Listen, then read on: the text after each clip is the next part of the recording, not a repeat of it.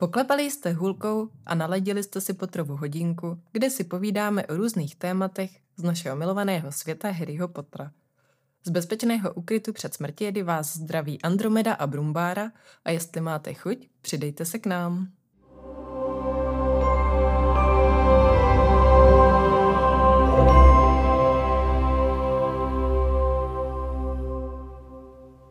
Bylo nebylo, žili kdysi tři bratři, kteří spolu jednoho dne, za soumraku, kráčeli po osamělé klikaté cestě. Po nějaké době došli bratři k řece příliš hluboké na to, aby ji přebrodili, a příliš nebezpečné na to, aby ji přeplavali. Byli ale zběhlí v umění filozofie, proto jen usedli ke břehu a počali rozjímat.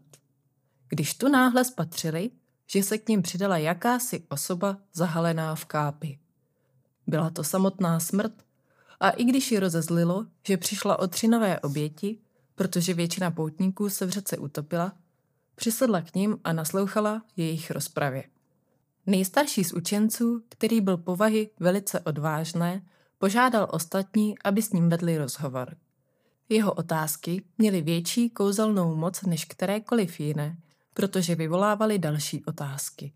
Jeho schopnost přimět druhé k diskuzi a sebereflexi byla nekonečná. Smrt byla jeho projevem natolik okouzlena, že když přišel jeho čas a společnost nejstaršího z bratří odsoudila k předčasné smrti, jen neochotně ho vzala sebou coby rovnocenného poutníka.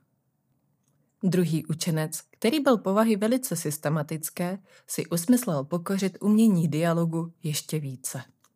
Poté, co opustil místo jejich setkání, sepsal zásadní myšlenky z jejich diskuze do několika nepřekonatelných děl a nastolil nová témata a teorie týkajících se poznání člověka a společnosti.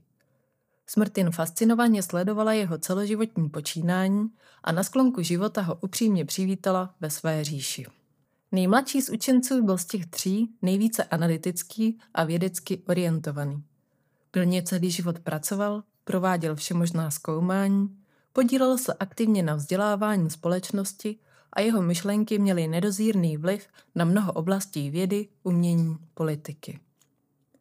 Smrt obdivovala jeho umění argumentace a i když byl na konci svého života odeslán do vyhnanství, odešel odtamtud ke smrti jako hrdý a svobodný člověk. Vyslechli jste si moji svévolnou adaptaci na příběh 3 bratří, což jste nepochybně všichni poznali, ale jelikož mezi sebou máme i nečtenáře a nekoukače na Harryho Pottera, tak se sluší uvést, že námět samozřejmě přináleží J.K. Rowlingové a já si ten upravila, aby se to hodilo k dnešnímu tématu. Ve skutečnosti se nejedná o 3 bratry, ale o 3 proslulé učence, kdy jeden byl učitelem druhého a druhý zas učitelem třetího a zdali pak, Andromedo, víš, o koho se jedná? No jasně, Brumbáro, Kulík, Dulík a Budík. No, skoro těsně vedle. Zkuste ještě jednou. Ne, je to Sokrates, Platón a Aristoteles. Tak to bylo velice správná odpověď, dokonce bez nápovědy publika. A já pro kontext... Když jsme tady měli publikum. No, tvůj pejsek nám tady dělá publikum. Pro kontext uvedu, že se jedná o vrcholné myslitele z dob takzvané klasické řecké filozofie, čili jsme v nějakém 4. 5. století před naším letopočtem a přestože je to tak strašně dávno, tito pánové obrátili pozornost myšlení ke zcela zásadním otázkám, které stojí za to si klást a dodnes je jejich vliv takový, že někdo dokonce říká, že veškerá následná filozofie jsou jenom komentáře k jejich odkazu. Myslíš jako otázky typu dám si 1 kafe nebo 2? Hele, já jsem se tě chtěla zeptat, jo. Otázka na tělo, Brumbáro. Jejda zase. Který z těch 3 je ten tvůj nejoblíbenější? Zvláštní otázka, ale dobře, odpovím na ní. Sokrates. Sokrates, víš proč? Protože jednak ho považuji za toho stařešinu, který to všecko odpálil. Jo. A jednak... takzvaný sokratovský dialog, kdy právě ty otázky jsou kladeny tak, aby druhého ponoukali k zamyšlení, k reflexi a vlastně vyvolávali další otázky, tak je to jedna z metod, která je pro mě jako alfou omegou v terapeutické praxi. Mm-hmm. Porodnický umění jeho, že jo? Ona se tomu tak říká. A já jsem právě k tomu chtěla říct, my jsme s Brumbárou už několikrát se bavili o tom, že je strašně fascinující, když někdo umí klást takové otázky, které vás přivedou k nějakému poznání. Takže jasně.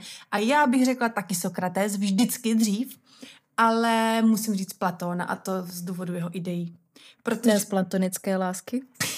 Ale možná už tam trochu je. Ne, jde o to. Hele, Aristoteles, jo, pojďme si přiznat, ten je třeba na mě fakt příliš moc analytický a vědecký. Mm-hmm. Tam už prostě nedochází k takovému tomu, že je potřeba nejenom rozum, ale i vhled. I když samozřejmě i on jako některé tyhle věci tematizuje, tak pro mě už je to příliš moc vědecký.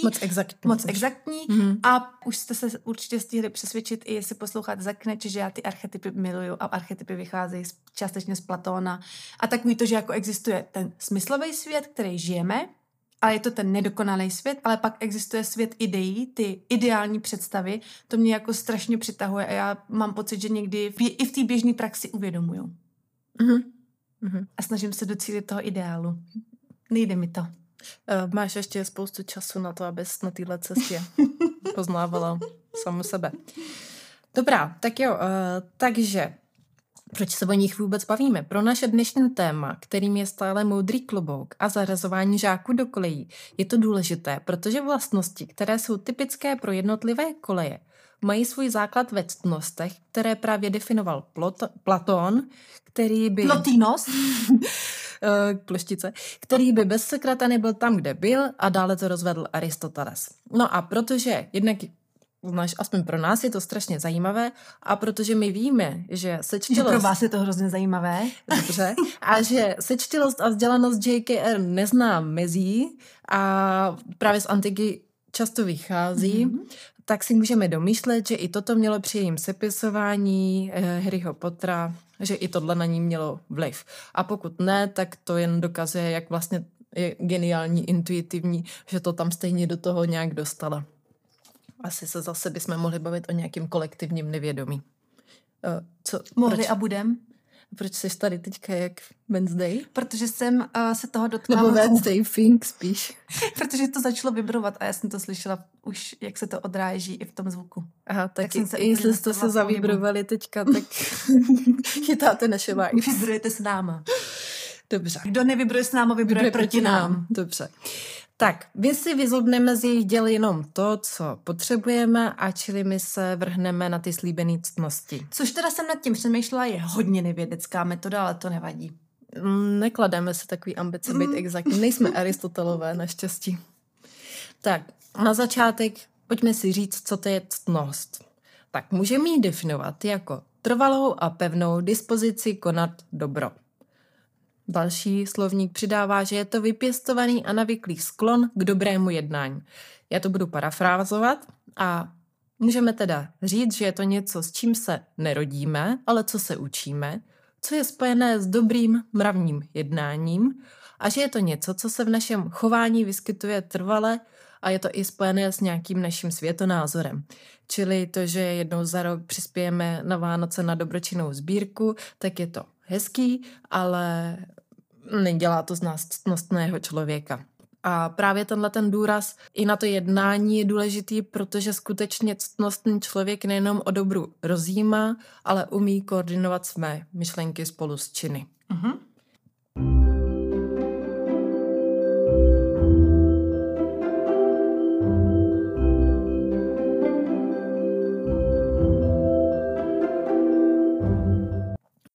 Platón v jednom ze svých dialogů v díle Ústava popsal 4 ústřední ctnosti a jsou jimi statečnost, moudrost, spravedlnost a umírněnost.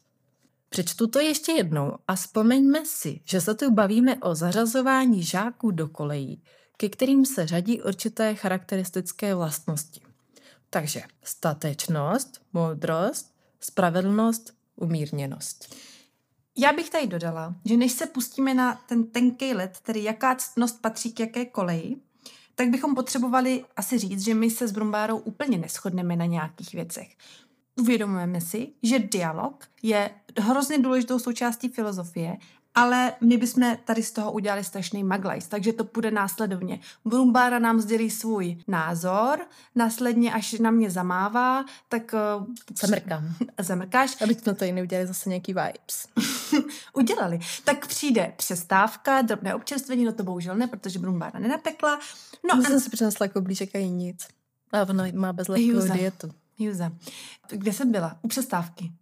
Přestávky, takže to... Vy si to kafičko dejte, protože dneska to bude trošku takový přednášející. Jo.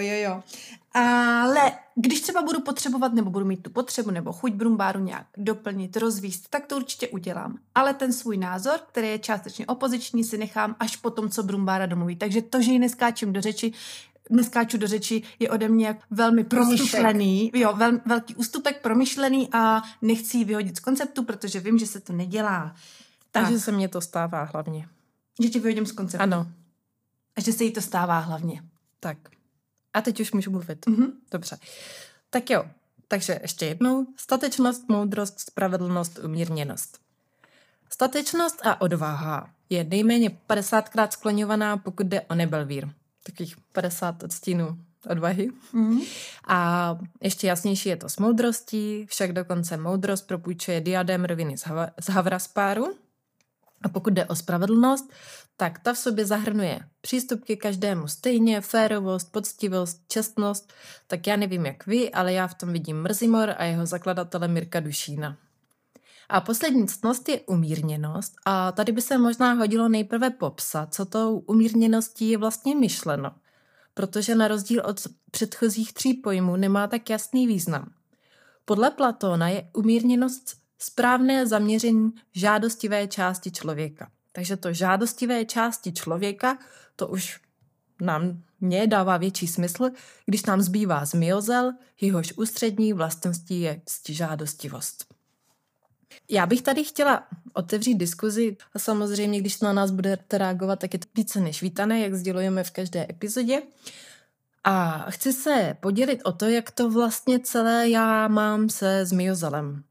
Já se totiž přiznám, že jsem dlouho měla na kole takové černobílé vidění. Prostě taková ta klasika. Nebelvír nejlepší, zmiozel nejhorší. A pamatuju se, že jsem od ségry dostala lístek na promítání Kamene mudrců s živým hudebním doprovodem. To bylo tehdy v Saska aréně, nebo v O2 aréně, teďka nevím, O2 se to jmenuje, asi ne. A že to byl krásný zážitek, ale já si pamatuju, jak mě tam úplně fascinovalo, že většina lidí tam byla nazdobená v barvách zmiozelu. A... Fakt většina? Mhm. Ty vůko. Jako, právě pro mě to bylo jako... divný, nebo jako byla jsem ráda, že se rozrážejí nějak stereotypy, ale dívala jsem se, jestli to fakt je jako nejpopulárnější kolej, víš? Jako aspoň kolem mě tam všichni byli zmiozelský. A když byla první scéna jako záběr na Draka Malfoje, tak se spustil ohromný potlesk. Spousta dobrých kouzelníků chodila do zmiozelu, ale zase, když to vezmeme statisticky, tak těch nejvíc zlejch, nebuďte slušnej, nejvíc těch zlejch a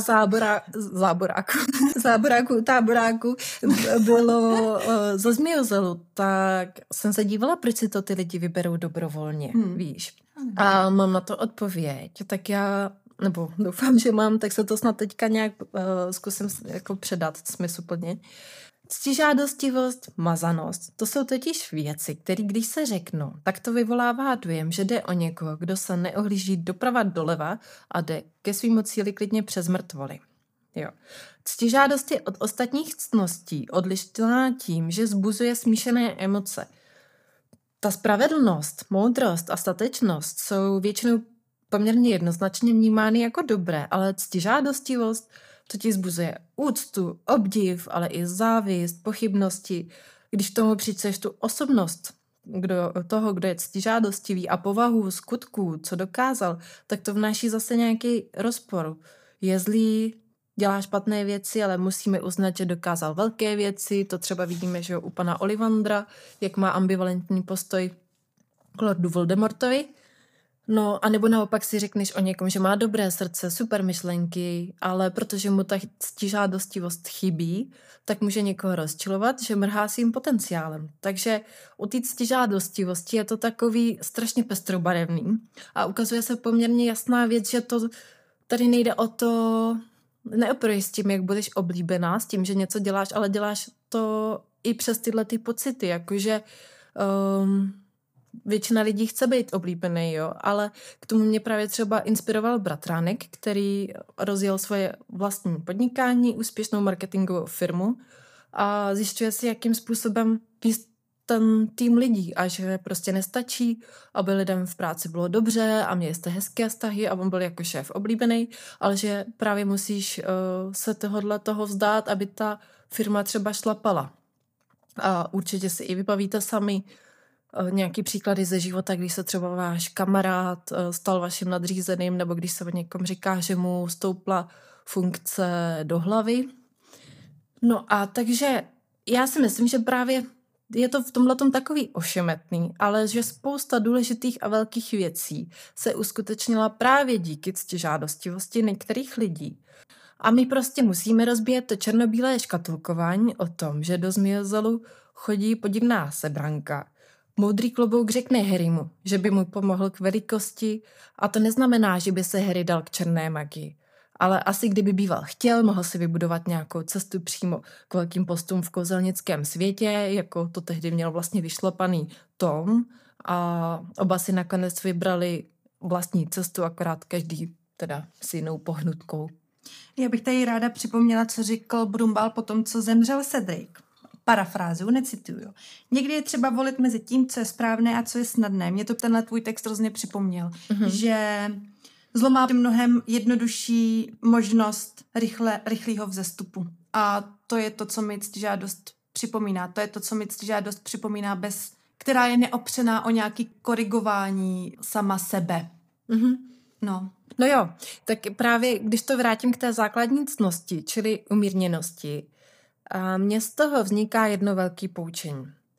Větší či menší míra ctižádosti je u člověka jen jednou částí jeho povahy, kterou ale musíme hodnotit spolu s ostatními vlastnostmi. A naši známí zmiozelští z knihy, jakožto záporáci si moc nelámali své škaredé hlavičky z důsledky svého chování, ale správný zmiozel umí své ambice krotit a ohlížet se během své cesty za naplnění svého cíle, na pocity ostatních, na to, aby jeho jednání nepoškodilo někoho jiného a proto mi vlastně slovo umírněnost přijde jako perfektní a skvěle se k ostatním hodí. A vlastně tuhle zlatou střední cestu musíme hledat u všech ctností. Z odvahy se nesmí stát bezhlavé vrhání se do situace, bez sebereflexe, moudrost by bez nějakého proaktivního praktikování a ústupku nebyla moudrostí, ale jen nabubřelou pózou. A mějme na paměti, že všichni lidé jsou si rovní, ale někteří jsou si rovnější. Takže ani s tím, že každému stejně se to nesmí přehánit, nesmí to být vyhrocené. V tomhletom už se odráží přínos Aristotela, který ctnost vnímá jako střed mezi dvěma krajnostmi.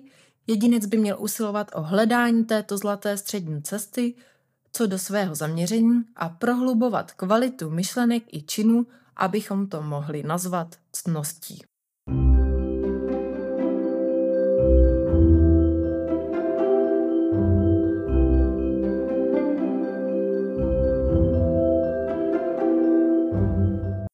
Doktrínou střední cesty. Já bych tady zmínila jednu věc a to je to, že Aristoteles ji má zásadně navázanou na emocionalitu, protože tvrdí, že emoce je hybatel a že všechna životní rozhodnutí, minimálně ta důležitá, se dějí v emocionálním kontextu.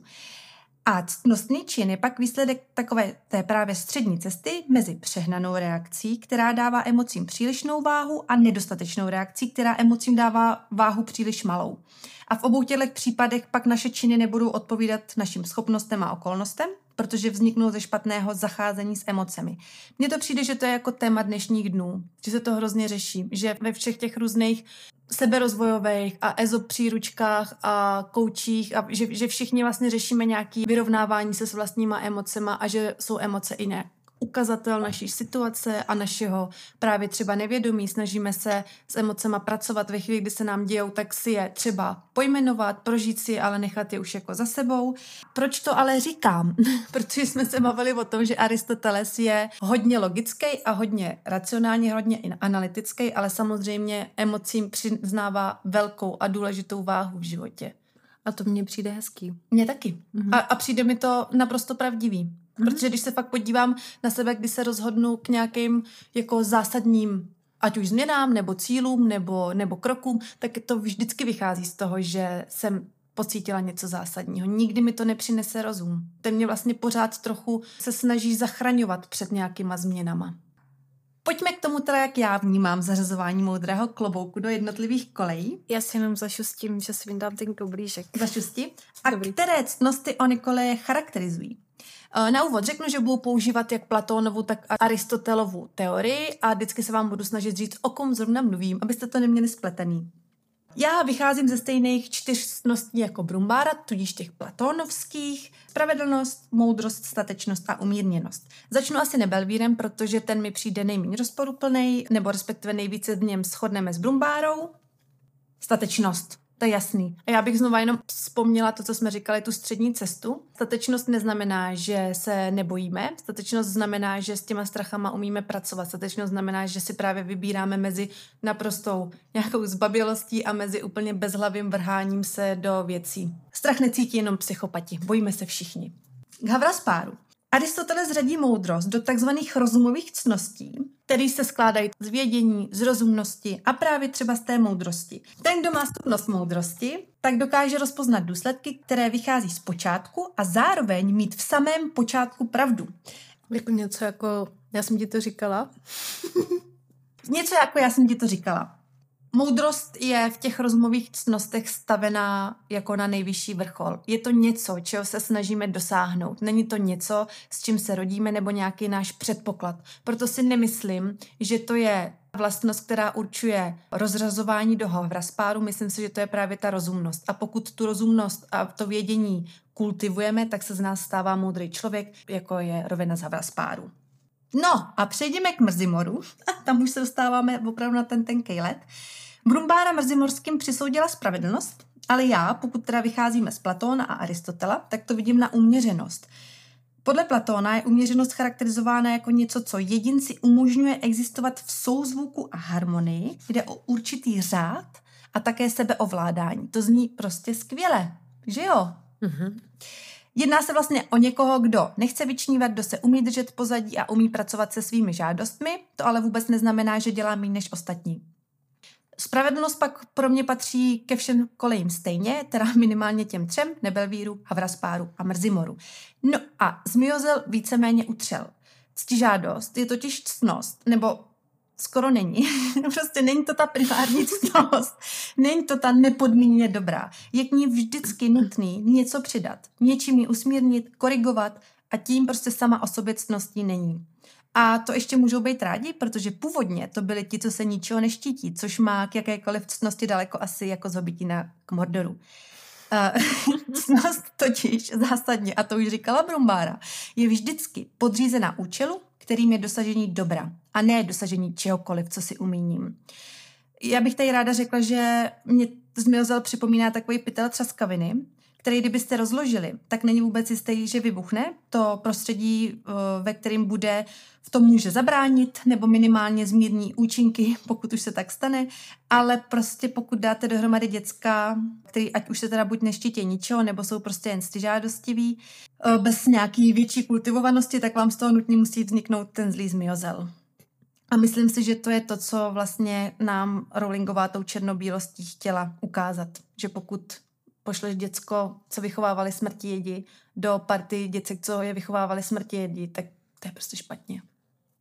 Moje argumenty, jo, protože ty jsem ještě nepřednesla. No a bylo by to fajn, aby třeba, víš, co říkám, že kdyby nám třeba bylo 25% posluchačů, jak si to vysvětlit. No ne, tak naopak nám to můžou rozporovat a to vůbec neznamená, pardon, teď ale něco musím říct. Poslouchám Neplechu ukončena, která se řadí do Zmiozelu. Hrdě. A já ji vůbec teď nechci nějak hodnotit, ale je to prostě strašlivě pracovitá holka a ctižádostivá, ale je hnána motorem jako dobra. A to je na ní poznat, takže těhle z těch Zmiozelů já si vážím. Já jenom říkám, že Rowlingová to napsala tímhle způsobem, že tam dala ty zlý zmiozelský, že tam skoro nemáš postavu v tom ročníku, o který by ti někdy řekla něco hezkého, že to prostě napsala částečně černobíle a měla k tomu nějaký důvod. Jo. No, Ty argumenty, jo. Tak, proč spravedlnost nepřísluší jedné koleji? Aristoteles i Platón považují spravedlnost za nejdůležitější ctnost, tu, která stojí nad všemi ostatními. A já si nemyslím, že by Rowlingová chtěla tímhle mrzimor vlastně postavit nad všechny ostatní koleje. Vlastně kromě Aristotela a Platona jsem tady taky já, že jo? A i já. Na rovině, jo? A i já vnímám spravedlnost jako něco, co je jako spíš cílem všech odvážných, rozumných a umírněných. Je to nějaký konečný stav. Zatímco ostatní ctnosti jsou něco, co musíme kultivovat, ale už k nim od začátku máme nějakou tendenci. A proto vlastně to rozdělování do jednotlivých kolejí. A Platon i Aristoteles všechny tyhle ctnosti řeší vlastně nejenom jako s ohledem k jedinci, ale i s ohledem na společnost. Oni hodně řeší to svoje polis a jak to kultivovat, taky se hodně baví o tom, že etika téměř rovná se politika, no a tak dál. Co tím chci říct je, že oni vlastně přemýšlejí nad tím, jak dovést tu společnost k tomu, aby byla spravedlivá. A mě to připomíná dílo o Harrym Potterovi, protože to samozřejmě kromě té úplně největší tematiky, kterou je láska, má velký tendence spravedlnost řešit. Tím, že se vlastně Harry snaží svrhnout Brumbála. Proč se Harry snaží svrhnout Brumbála? Voldemorta, ježišmarja. Ty jsem pozradila nějakou nevědomou Harryho myšlenku. Ne. Tím, že se ho snaží svrhnout a tím, že se ho snaží svrhnout samozřejmě celý Fénixův řád a ještě i jiný lidi, tak se snaží o to, aby nedošlo k totalitní společnosti, která je vždycky zásadně nespravedlivá. A znovu zopakuju, že pro Aristotela i Platóna je spravedlnost nejdokonalejší ctností a jsou v ní obsaženy všechny ctnosti. A jako taková podle mě nemůže patřit žádný z kolejí.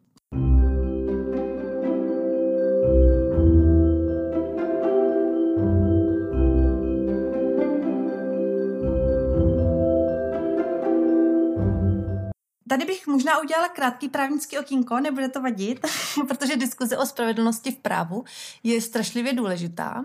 Dřív byla spravedlnost, vlastně rovnala se zákonnosti, jenomže potom přišlo nacistický právo, který vlastně řekl, že cokoliv je právo, je spravedlivý, ale tam už se vidělo, jako, že to tak teda doopravdy není. A tak se potom začalo řešit, jak vlastně ten rozpor nějakým způsobem vyřešit. No a přišel Gustav Radbruch a pronesl, že konflikt mezi spravedlností a právní jistotou patrně lze řešit jen tak, že pozitivní právo, to je to psané právo, zajišťované předpisy a mocí má přednost i tehdy, pokud je obsahově nespravedlivé a neúčelné, vyjma toho, jestliže rozpor mezi pozitivním zákonem a spravedlností dosáhne tak nesnesitelné míry, že zákon musí jako nenáležité právo spravedlnosti ustoupit. Tudíž je tady nějaký rozpor mezi spravedlností a právní jistotou a právní jistota právě zase říká, že nemůžeme cokoliv zákonnýho nebo napsanýho označit za nespravedlivé a tím to svrhnout, protože pak by člověk vůbec nevěděl, co to právo vlastně je. Nedokázala bys to říct na nějakým příkladu? Jakože já tě poslouchám, snažím se to nějak jakoby přelouskat, snad ti i rozumím, ale na nějakém příkladu by se mi to pochopilo líp. Chápalo líp. Jasně, tak nech mě chvilku přemýšlet, jo? Stojíš před soudem, dvě strany, jo? Jedna strana s něčím počítala, co je psaný. Je to prostě v jedné větě jasně napsaný, kráva náleží tomu, kdo udělal ohradu, jo? Kráva. Jo, třeba. Ale pak tam stojí ta druhá strana, ta sice neudělala tu ohradu, ale tu krávu živila 5 let, ten druhej se o ní vůbec nestaral, do toho tam, já nevím, postavil kravín. Jo, přesně. A teď najednou je tam ten soudce a říká, tady je napsáno, že kráva náleží tomu, kdo postavil ohradu, ale faktická situace je jakoby taková. Jakoby morálně má nárok. Jo, druhý. Přesně tak. A to je právě to. Buď je tady ta nějaká spravedlnost, kterou ty v tu danou chvíli vidíš, anebo je tady to zákonný, to pozitivní napsané právo, který ale v tom spravedlnosti jde do rozporu. Mm-hmm. A ten soudce v tu chvíli vlastně řeší, buď budu takzvaně judikovat, jako vydávat rozhodnutí, který je nevychází ze zákona, z toho, co je psáno a tudíž toho člověka, který počítal, že ta kráva je jeho, vyvedu z míry, vezmu mu ji, přestože s tím mohl počítat, protože zákony se dodržují, anebo mu tu krávu nechám, ale bude to nespravedlivý. Mm-hmm. A tak jak se to řeší v praxi? Strašně složitě. Jako co soudce, tak se to může vykládat jinak? Ne, tak tady máš nějaký jako teoretický východiska, nějakou metodologii, jako co má, jakou platnost, ale jako asi co je furt nejdůležitější v našem právu, je zákon. A to je ten veliký rozdíl od anglického práva, nebo jakoby kontinentální versus anglo... Sasky? Americky? Jo, no. Že tam se jede mnohem víc právě podle nějakých těch zákonů, on se tomu říká ekvita. Každá ta situace se posuzuje s ohledem na tu situaci víc, než na to, co je psaný. Hele, a může s tím souviset i třeba ten, že tam mají, že jo, nebo to znám ve filmech, ale předpokládám, že to tak funguje i ve skutečnosti, že v té porotě jsou jakoby lidi z davu v podstatě. Jejíž názoru se přivíší. Ne, to s tím nesouvisí. Jakože by zastávali tu spravedlnost morální. Jo, víš, s čím to souvisí tohle mnohem víc. To souvisí s tím, že Amerika je vlastně průkopníkem nějakých jako práv občanů, svobody a oni jako chtějí vlastně, a teď to teda vykládám hodně laicky, jo, ale je to vlastně o tom, že chtějí jako dát právo občanům rozhodovat o svých občanech. Jo, takhle. Jo, ale my máme taky u soudu nějaký přísedící, že jo, v některých sporech. Ale to s tím třeba vůbec nesouvisí. Ne, nesouvisí. Dobře, tak konec právnického okénka, nebo ještě? Jo, konec právnického okénka. Dalším důležitým argumentem, a pardon, teď to teda bude dost zmatený, první argument byl, že spravedlnost náleží všem kolejím, nejenom jedný, jo? Dalším důležitým argumentem nebo vodítkem je pro mě Platónovo rozdělení společnosti. Dokonalá obec se dle Platóna skládá ze 3 základních hierarchicky uspořádaných vrstev. A do těchto vrstev řadí řemeslníky, vojáky a vládce. Každý z těch vrstev má nějaké své přirozenosti a důležité je, aby byly všechny tyhle přirozenosti správně směřovány a vyvíjeny. A pokud tomu tak bude, pak se z nich stanou ctnosti. No a konkrétně to je tak, že u řemeslníků je to uměřenost, u vojáků statečnost a u vládců moudrost. Nebelvíř jsou ty bojovníci, havraspár jsou ty vládci a mrzimor jsou ty řemeslníci, ta pracovitá část společnosti, která sice tolik nevyčnívá, ale bez které by se ani bojovníci, ani vládci, ani neuprdli. Tak. Vůbec ne. Takže mrzimor, řemeslníci a uměřenost, nebelvír, vojáci a statečnost a havraspár, vládci, rozumovost, rozumnost. Tak, už poslední argument, když já bych jich jako vymyslela ještě dalších dost, ale řekla jsem si, že taková triádka bude příjemná. Velmi. Pohyb Rowlingový v definici předpokladů žáků rozzařovaných do jednotlivých kolejí. Pohyb. Dobře. Dynamika. Jo, dobře. Protože rozřazování nemáme statický, je tam první píseň klobouku, druhá píseň, pijeme píseň dokola. No, druhá píseň klobouku, třetí píseň klobouku.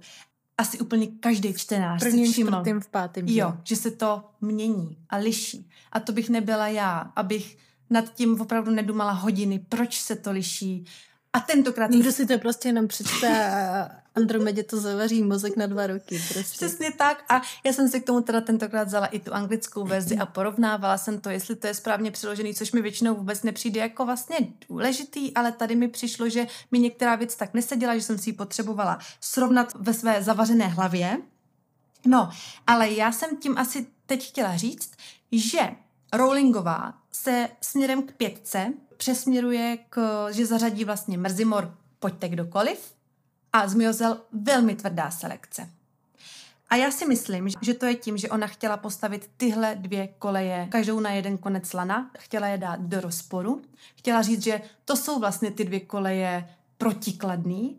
Že to jako není nebelvír a zmizel. Jo, protože nebelvír si myslím, že je hodně jako takový, a ona to sama říká, Rowlingová, hodně jako ukřičený. I oni s tou svou statečností jsou sebe prosazující a takový jako víc excentričtí. Oni jsou hodně slyšet, že jo? Oni jsou ty, kteří nasazujou na zmizel, ale mrzimor ve své tichosti je ta kolej, která je vlastně úplně odlišná od zmiozelu. Mrzimorská umírněnost stojí v opozitu ctižádosti, která, když není ničím usměřována, já nevím, dobrem, ctnostmi, tak jde vlastně proti všem ctnostem. Zmiozel je žádostivý a mrzimor je prost žádostivosti.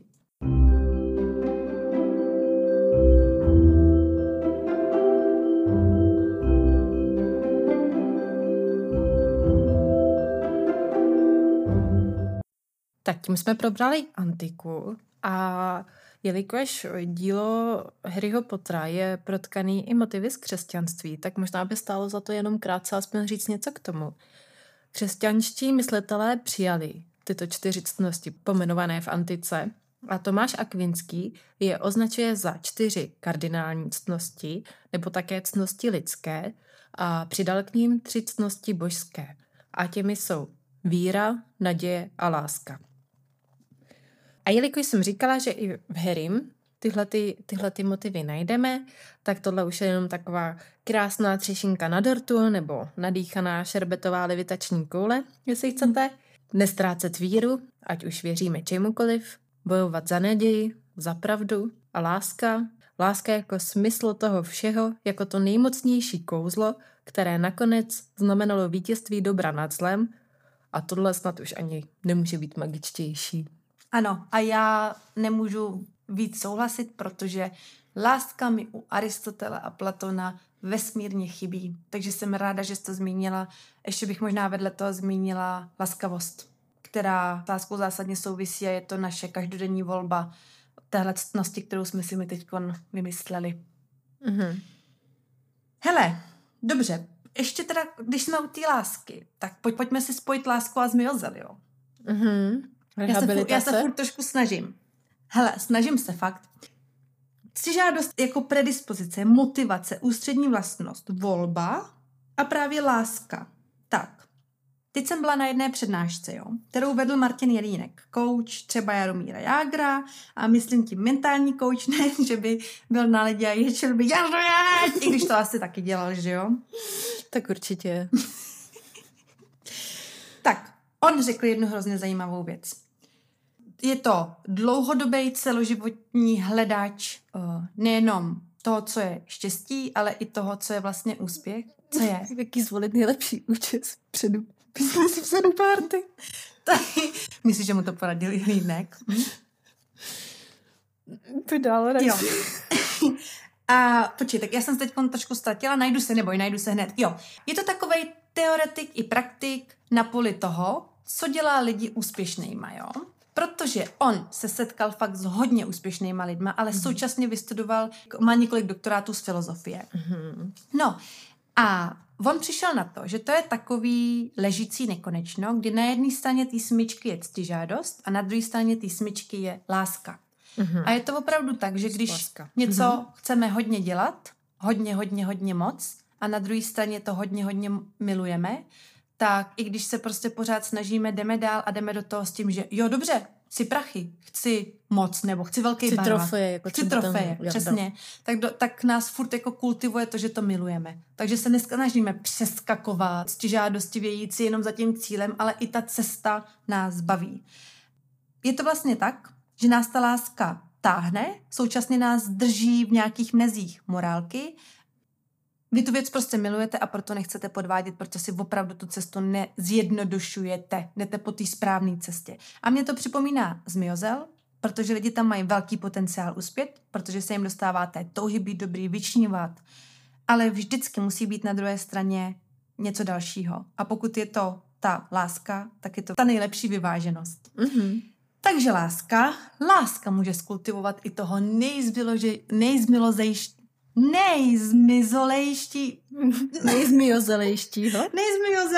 zmiozela. To je dobrý jazyk, No právě, teď se ukázalo jako velmi dobrý hlavolam, a teda jazykolam. No taky, zkuste si to říct. Možná moje poslední poznámka, nebo ještě řekneme něco o nějakých jako sdíleních a lajčičcích a podobně, nechceš ještě něco prohlásit? Já tady mám připravený ještě vtip. Tak pojď. Tak jo. Já jsem teďka zkouším komunikovat s umělou inteligencí a poprosila jsem ji, ať mi vymyslí vtip o Sokratovi, Aristotelovi a Platónovi. Tak já vám ho přečtu. Mm-hmm. Super. Mám se tady mobil. Sokrates, Platón a Aristoteles se rozhodli založit restauraci. Jednoho dne přijde zákazník a ptá se jich: můžete mi doporučit nejlepší pokrm v celých Aténách? Sokrates odpoví: nemůžeme ti říct, který pokrm je nejlepší, ale můžeme tě provést procesem sebereflexe a pomoci ti objevit vlastní oblíbený pokrm. Platón přidá: ano, a až ho objevíš, budeš moc racionálně zdůvodnit, proč je pro tebe ten pokrm nejlepší. Na to Aristoteles poznamená: a poté můžeme provést srovnávací analýzu s dalšími pokrmy a najít nejlepšího mezi nimi. Zákazník se nakonec otočí a řekne: nechtěl jsem filozofickou odpověď, chtěl jsem jenom hranolky. To zní trochu jako ty. Co? To byl vtip, ty evidentní brumbáro. No, tak takhle prostě vtipkuje ChatGPT. Je skvělej, no. Docela dobrý to bylo. Jo, je to dobrý. No. Je to dobrý. Já budu teď trošku trapná, já k tomu dodám ještě zase něco hrozně morálního. Neva. Tak jsme vtip možná mohli nakonec, ale to už je jedno. Pojďme zase ještě říct to jméno Aristoteles, asi mě to hrozně baví, jo? Ne, ale to už Brumbára říkala, já to jenom zopakuju nakonec. Učení o ctnostech je klíčové především proto, že směřuje k jejich získání a nikoliv pouze k pochopení toho, co jednotlivé ctnosti znamenají. Ale rozhodně je dobrý začátek si stanovit nějaký jejich obsah, pak se o tom pohádat a pak se snažit získat všechny z nich. Mhm. Mm-hmm. Takže vlastně my jakoby nejdem po relikvích, ani po viteálech, protože to ani bohužel nemůžeme, ale jdem po těch ctnostech. A to je to, jak je vlastně, jsme se bavili, jestli je tam ta vize toho, že se jednou zařazování jako zruší. A že klobouk to sám, víš, jak jsme se tomu bavili minule. Jo, myslíš taková ta ideální společnost, kde se všichni rodějí moudrý, spravedlivý a tak? Ne. Ne, mhm. No, protože já jsem to z toho pochopila, že jako máme usilovat o všechny, čili vlastně není důležitý, do jakýkoliv patří. Jasně!